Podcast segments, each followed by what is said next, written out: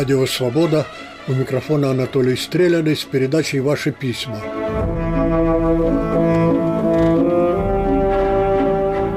Здорово вы все-таки гоношите свою передачу, льстит мне Станислава Рогова. Кажется, что жизнь для вас кино, а вы лишь меточки на кадры ставите. В таком случае поставьте с моей подачи метку на Колыме. Я объездила, можно сказать, всю Сибирь, и не туристскую, а по делам. Контингент Восточной Сибири, скажу вам откровенно, тяжелый. От осинки не родятся апельсинки. Зоны, зоны кругом. Это вам не Томск и Новосибирск, куда ссылали думающий, образованный, работящий народ, от коего пошли и дети под стать ему. Не случайно там научные центры сформировались. Но вот есть одно место на карте Русского Востока, которое не подпадает под мою характеристику. Это Колыма. Я и там бывала по делам моей фирмы. И вот там, на краю земли, на руководящих должностях, я видела, поверьте мне, замечательных людей, энергичных, предприимчивых, для которых Колыма – родина, и морозы им не страшны. Бывает, говорят, минус 50, тогда машину заглушить нельзя, потом не заведется, а уезжать с Колымы не хотят. Тяжелые условия – заставляют их быть человечнее. Там всегда можно рассчитывать на помощь соседа.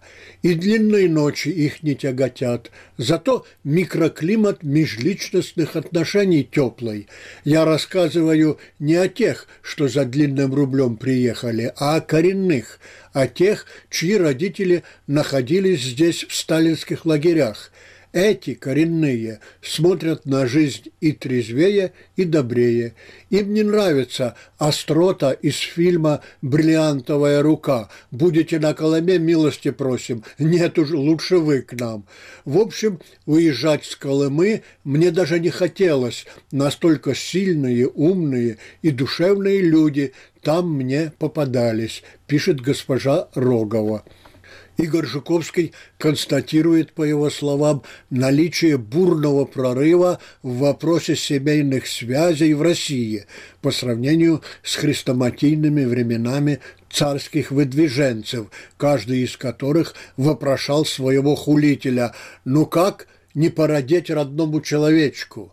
Сегодня, пишет Жуковский, список родных человечков, которым как же не породеть, необыкновенно расширился как по численности, по глубине родства, так и по мощности родения. Список стремится к тысячам по численности, миллиардам по суммам родения, ну и расширен от детей и внуков до сестер, кузин, тещ, охранников. Гнилью пахнет явственно, пишет он. Слова «гниль», «гниение», «разложение» – это и есть на латыни коррупция – расширился за все мыслимые ранее пределы список гниющих, а значит и охваченных теперь страхом. Это новое в России наших дней. Многие из этих тысяч и тысяч уже не рады своему везению, но не знают, что делать и просто ждут, что будет. Иные, правда, дергаются, даже мечутся, гадают, ищут, куда деться со своим богатством, или пусть без богатства, но подальше от матери России, которая в любой момент может обернуться не очень доброй мачехой. Гниющий и дрожащий от страха богатый соотечественник становится фигурой, на которую все более серьезно поглядывает русский человек, которому повезло меньше. Похоже, он, гниющий и дрожащий, уже в центре общественного внимания. Как с ним быть? Что с ним делать?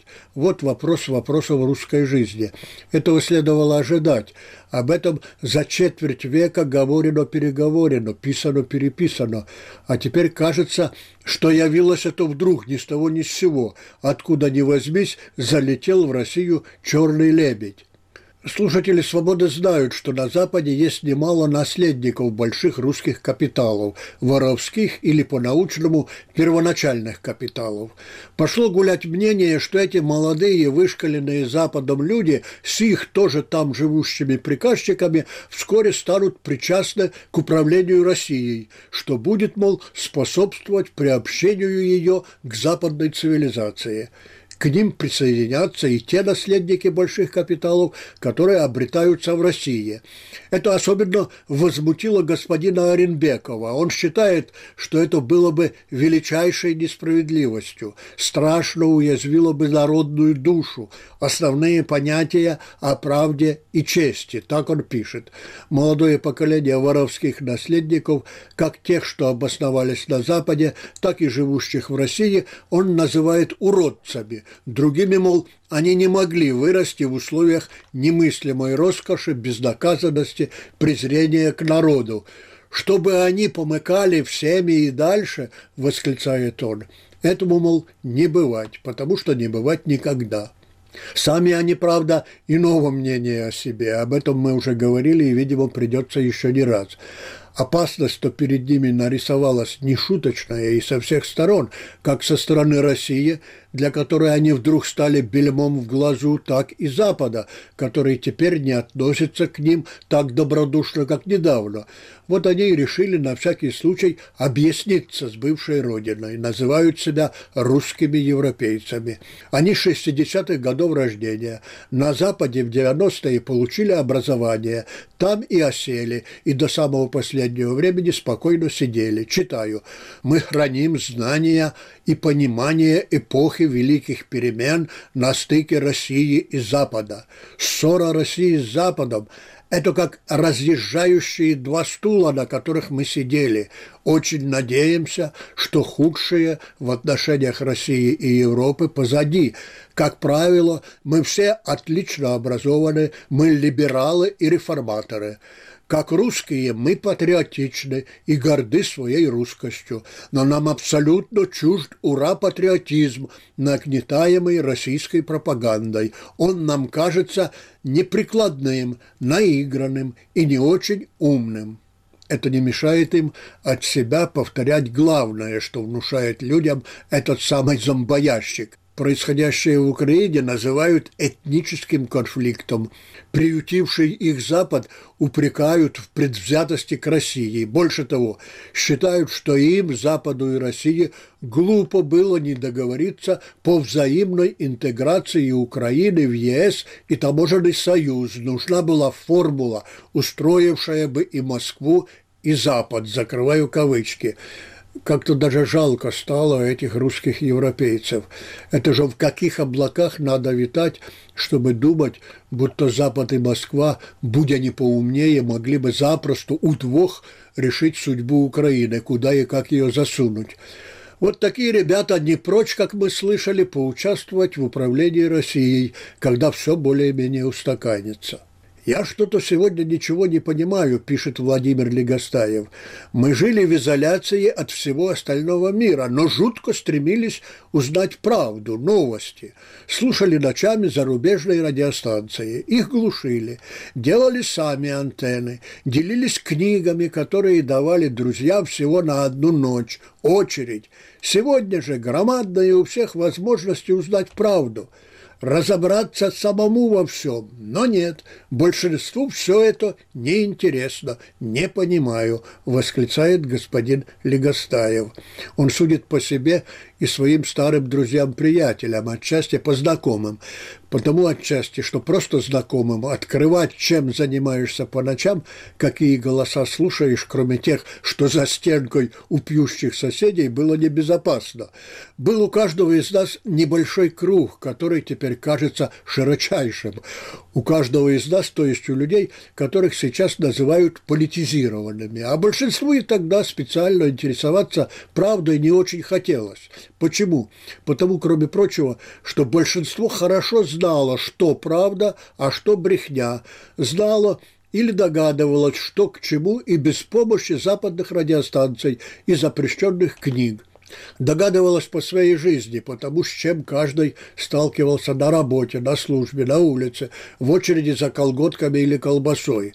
Врут и не краснеют. Это говорил себе каждый о партии и правительстве, как тогда называлась власть. Подчеркиваю, Каждый говорил себе это, каждый, даже тот, кто одобрял казенное вранье, будучи в этом смысле сознательным гражданином, советским патриотом, знал, что врут с утра до утра обо всем без исключения, но одобрял это, считал своим долгом одобрять это, долгом настоящего советского человека. Так и сейчас.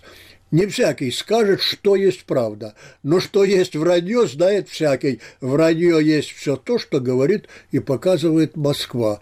Так, между прочим, было и сто, и двести лет назад. Хотя зомбоящика тогда, сколько известно, не было. Но какой из тебя царь, если ты и твои бояре говорят правду?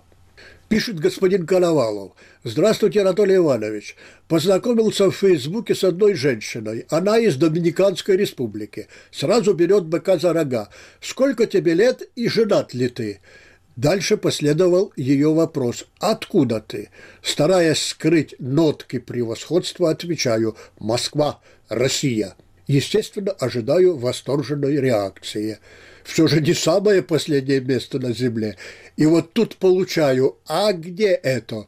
Беру себя в руки, пробую объяснить. Ну, есть такая страна на севере Европы, рядом с Финляндией. Может быть, слышала? А, знаю, обрадовалась она. Назову эту историю так – «Расставание с иллюзиями».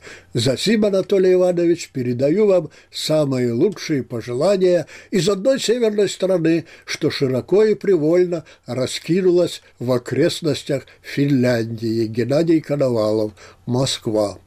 Спасибо, Геннадий. У меня есть предложение. Попросите эту красавицу об одном одолжении. Пусть она, не отходя от компьютера, наберется некоторых сведений о России, о ее прошлом и настоящем, о ее географии и культуре, особенно о быте, обычаях и привычках русских людей. Пусть сделает для себя такое исследование и напишет вам о своих впечатлениях и выводах, а вы бы передали их мне, а я слушателям «Радио Свобода». Тут меня так и тянет то ли на остроту, то ли не знаю на что. Пришло в голову, что то же самое не мешало бы сделать и кое-кому из жителей России, не отходя от компьютера, набраться о ней, о своей стране некоторых сведений, как важных, так и не очень. Да, пусть начнет с британской энциклопедии, весьма полезное пособие. Я бы даже сказал, очень полезное.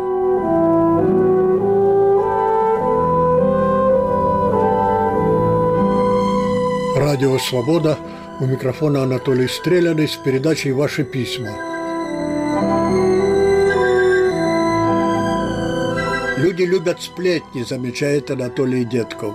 Они – основа социальности. Люди охотнее верят и реагируют на негатив, поскольку задача мозга – оценивать риски и тем самым обеспечивать выживаемость, а позитив рисков не несет – и, следовательно, не так интересен. Так что чем мрачнее прогноз, тем он привлекательнее. Автор, видимо, хочет сказать, что мрачные предсказания привлекают больше общего внимания, чем радужные. Это бывает, но не во всех случаях, как мы знаем. Людям свойственно не только себя настораживать, даже пугать плохим будущим, но и успокаивать, даже убаюкивать радужными надеждами. Об одной из таких надежд говорится в следующем письме – Крым вернулся в Россию навсегда. Это такое же заклинание, как союз нерушимый республик свободных сплотила навеки Великая Русь. Ну, дальше вы помните, и конец этого навеки в три дня тоже помните. Но с некоторых пор стало заметно и вот что – Человек хвалит наивысшее руководство, радуется, что Крым наш, открыто надеется, что и кое-что другое станет опять нашим, поносит врагов России, внешних и особенно внутренних, называя их с отвращением либералами. Да, и под эту сурдинку вдруг говорит нечто такое, за что родная власть должна была бы тут же призвать его к ответу за клевету на нее и в целом на русскую действительность, за очернения ее, и, может быть, он еще и дождется этого к немалому своему удивлению. Правда, крамольные речи он произносит именно под сурдинку, так что не всяк расслышит, тем более, что речь его самая, что ни на есть профессорская. Читаю – чтобы быть достойным конкурентом, способным стать партнером США, нужна будет новая, куда более сильная Россия. Более сильная не только экономически, но и с устойчивой социальной системой, с существенно более диверсифицированной экономикой и менее зависимой от Запада политической, экономической элитой. Россия не может проявить внутреннюю слабость. И все в этом духе. Все ли из вас поняли, что говорит этот путинец? Видимо, не все. Он предъявляет своей стране такие же, если не большие претензии, за какие людей уже начинают сажать. Он ставит перед нею такие огромные задачи, что это выглядит как издевательство. Что значит устойчивая социальная система. А это чтобы Россию не трясло от подспудного недовольства, чтобы не пахло бунтом, чтобы все вершилось по правде. А что значит существенно более диверсифицированная экономика? Это чтобы добыча и перекачка за границу даров природы не была главным занятием России, чтобы она научилась заниматься чем-то, что требует намного больше знаний, сноровки, свободы, наконец. Что значит его желание, менее зависимое от Запада, политической и экономической элиты – это чтобы большие богачи и начальники, они же богачи, не просто меньше крали, а меньше отправляли за границу, чтобы не бегали на заграничном поводке, думали о родине. Что может быть острее, неприятнее для власти, чем такие пожелания ее верного подданного? Но перед ними, такими пожеланиями, и после них он вставляет по тысяче слов о том, что все хорошо, и вставляет эти слова не только для проформы. Человеку нужна опора в жизни, опора на Отечество, на Кремль, на вечную русскую правоту. У него это душевная потребность. Но он не слепой, не лишен разума, нет-нет, да и скажет правду. Знакомая богачка, следующее письмо, чей дом охраняется по ночам целым подразделением, рассказывает, что ее внук поступил на бюджетный кошт в институт. Это после платной школы, где за него родители выкладывали 120 тысяч рублей в месяц. По его словам, самые умные ребята среди его однокурсников из провинции. Живут они в общежитии, почти голодают. Он их подкармливает. В связи с этим письмом можно было бы сказать, это многих славный путь, и на том поставить точку. В первый момент хочется так сказать, а потом подумаешь, ну сколько можно, Господи, идут года, текут века, а полуголодное студенчество, как явление русской жизни, остается неизменным. Как и следовало ожидать, не поступило пока ни одного возражения на мои слова в какой-то из предыдущих передач, что пограничные и таможенные посты, во всяком случае там, где обойти их ничего не стоит, кроме денег, как на границе между Россией и Украиной, на эти мои слова ни одного возражения пока не последовало. Наоборот, в одном письме читаю следующее решительное соображение. Если о правомерности тех или иных разновидностей налога можно еще спорить, то таможенные пошлины, препятствующие не только экономическому развитию, но и всяческим международным контактам, очень полезным в том числе и для предотвращения войн, по-моему, надо вообще полностью отменить, как и сами таможни, деятельность которых, очевидно, проистекает от одной из самых древнейших профессий, от банального грабежа на большой дороге. Говорится в письме и говорится, по-моему, правильно. Что не помешало бы, думаю, большинству населения той же России проголосовать за то, чтобы брать с торговцев не меньше с каждым днем, а больше и больше. Торговля испокон веков самое беззащитное занятие. Если бы торговцы не откупались от грабителей и завистников всех мастей, торговли просто не было бы, а значит, не было бы и производства, а значит, не было бы и жизни, такой жизни, которая не стоит на месте, а все же худо-бедно куда-то движется – пишет Ольга Эльгитарова. Знакомая моей парикмахерши, девушка лет 25-30, размером с калибри, ноги спагетти в розовых кожаных штанишках, куртка, сумка, телефон, ботинки, все в стразиках, логотипах и еще в чем-то немыслимом. Сидит рядом, пока я стригусь, и тараторит без умолку, смешно растягивая слова и закатывая глаза – Ой, у меня такая крепатура, танцы танцами, но нужны силовые. Я, слава богу, похудела. Мне все так завидуют. Но нужен тонус, надо же тело привести в порядок к лету. И я приседала, и выпады делала с резиночками. Но, боже мой, у меня совсем нет сил. Я иногда на йоге просто вот валяюсь, ну, совсем без сил. Мне говорят, Кристина, пойди в нормальный фитнес. Я же бросила белый парус, но я даже машину не взяла, сил нет ни на на что пошла к Анжелике, она такая, «Кристина, что за дела, дорогая, работай над собой». А я такая, лежу без сил на коврике. И ты понимаешь, физически все отлично, но этот, блин, ребенок. Мама забирает на все выходные, няня приходит, и все равно, это жесть, это такой моральный трешак, что пипец. Я так устала за три года от всех этих проблем, психологически вымоталась пипец. Я не успеваю на танцы, но еще маникюр. Хорошо, что Аленка брови мне дома сделала. Я же как чушка ходила, три недели не могла брови сделать. Прикинь, вообще жесть. Я так устала от всего этого. Пауз там не было пишет госпожа Эльгитарова. Бедная девочка, столько проблем. А вы говорите «Томас». Спасибо, Ольга, за портретик. Калибри получилась живая.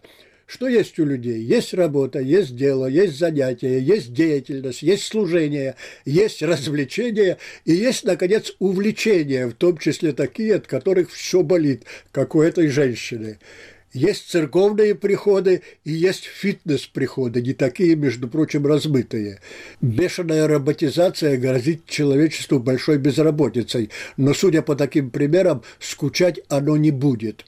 В перечень того, что есть у человека, я не вставил труд, это то же, что работа, только более трудная. Отсюда и слово «труд». Более трудное и важное. А бывает, что и обременительное, постылое. Маркс оставил нам выражение «проклятие труда» и надежду, более того, уверенность, что по мере развития производительных сил, науки, техники, по мере накопления капитала человек избавится от этого проклятия, даже совсем избавится от всякой необходимости трудиться ради пропитания. А высвободим освободившееся время будет, мол, использовать для всестороннего развития своей личности. Чем больше будет у нас свободного времени, тем ближе мы будем к коммунизму, учил Маркс. А больше свободного времени, больше счастья. Ну что ж, наверное, не так уж плохо, что каждый понимает его по-своему. Во всем мире есть, пишет Андрей Кобрин, и долго еще будет запрос на так называемую справедливость. Убедившись, что при таком разнообразии людей она невозможна, кто-то сходит с ума, кто-то спивается, кто-то тихо помирает в тоске, потому что понял, что потратил жизнь не на близких, а на такое безнадежное дело, как всеобщее счастье. Но большинство считает, что эту самую справедливость им должен устроить кто-то. Пытаться их вразумить так же бесполезно, как и бороться за справедливость. На кого же всегда возлагает надежды это большинство? На того, кто сильнее всех. Мы можем его ненавидеть, можем любить, но силу вождя, лидера, вожака вольно или невольно признаем. Тут автор делает поворот, которого я не ожидал. И так, пишет он, президент Украины положил начало уходу украинского православия из-под власти Москвы. Это и есть демонстрация силы вождя для тех, которые всегда готовы сникнуть перед серьезной властью, приговаривая «А что мы могли?» или «За нас все вже решили». От любви до ненависти один шаг. Это любой Чаушеску вам подтвердит. Но и от ненависти до любви тоже один шаг, в чем скоро убедимся. Что касается меня, то я никого с Томасом поздравлять не собираюсь. Это праздник не мой, я далек от любой религии. Мой праздник просто в том, что в стране нашлись люди, которые все это грамотно и очень наглядно сумели провернуть. Буду я их за это любить? Никогда. Меня, как прораба, все заказчики терпеть не могли. но с удовольствием нанимали, потому что я делал свое дело лучше других. Вот и я буду продолжать нанимать прораба, который меня устраивает. Так заканчивает свое не очень веселое, если вдуматься, рассуждение Андрей Кобрин из Харьковской области. Кому-то наверняка хотелось бы, чтобы он был лучшего мнения и о человечестве, и о своих соотечественниках. С другой стороны, может быть, прорабу виднее. Прораб – это серьезно. Кому и знать людей, кому и разбираться в них, как не прорабу, которого охотно нанимают даже те, кто его недолюбливает.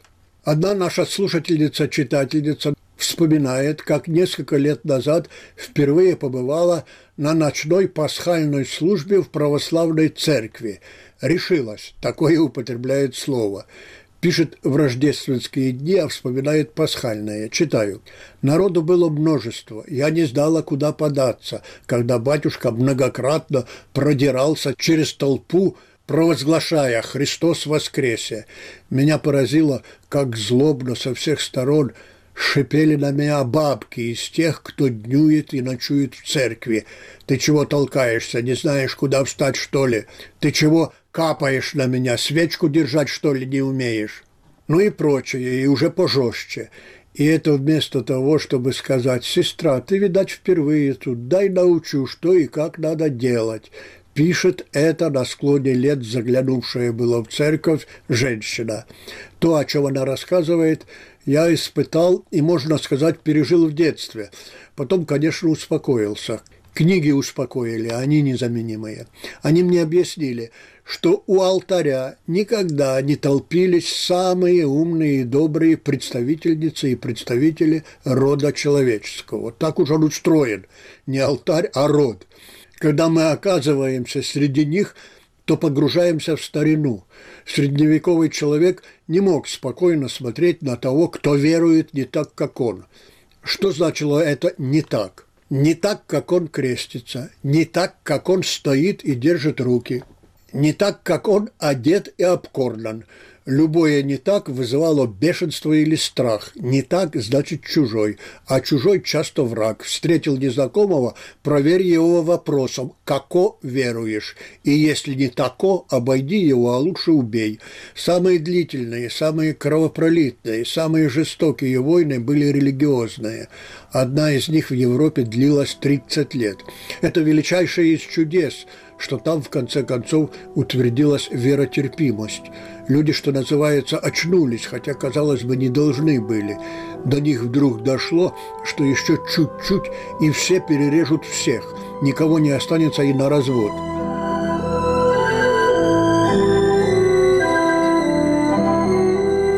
На волнах радио «Свобода» закончилась передача «Ваши письма». У микрофона был автор Анатолий Стреляный. Наши адреса – Московский, улица Малая Дмитровка, дом 20, 127, 206. Пражский адрес.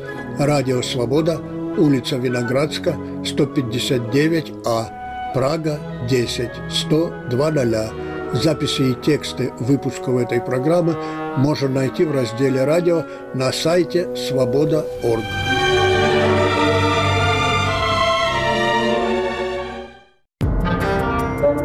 Радио «Свобода». Фактограф. В этом проекте самые разные официальные оценки и прогнозы о том, что и как меняется в России, сводятся с фактами из доступной статистики и открытых источников.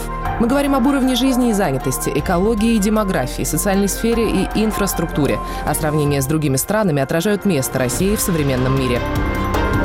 Проект «Радио Свобода. Фактограф» на сайте фактограф.инфо.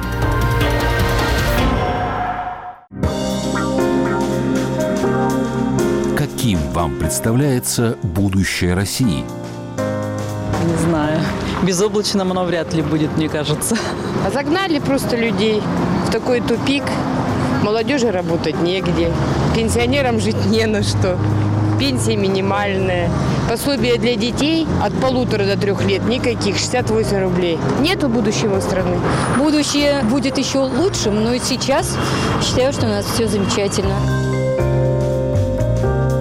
Я не настолько считаю себя оптимистом, но все-таки хочется надеяться на лучшее. На данный момент э, ситуация не настолько оптимистичная и воодушевляет. Да что-то как-то страшновато. Радио «Свобода». Глушить уже поздно.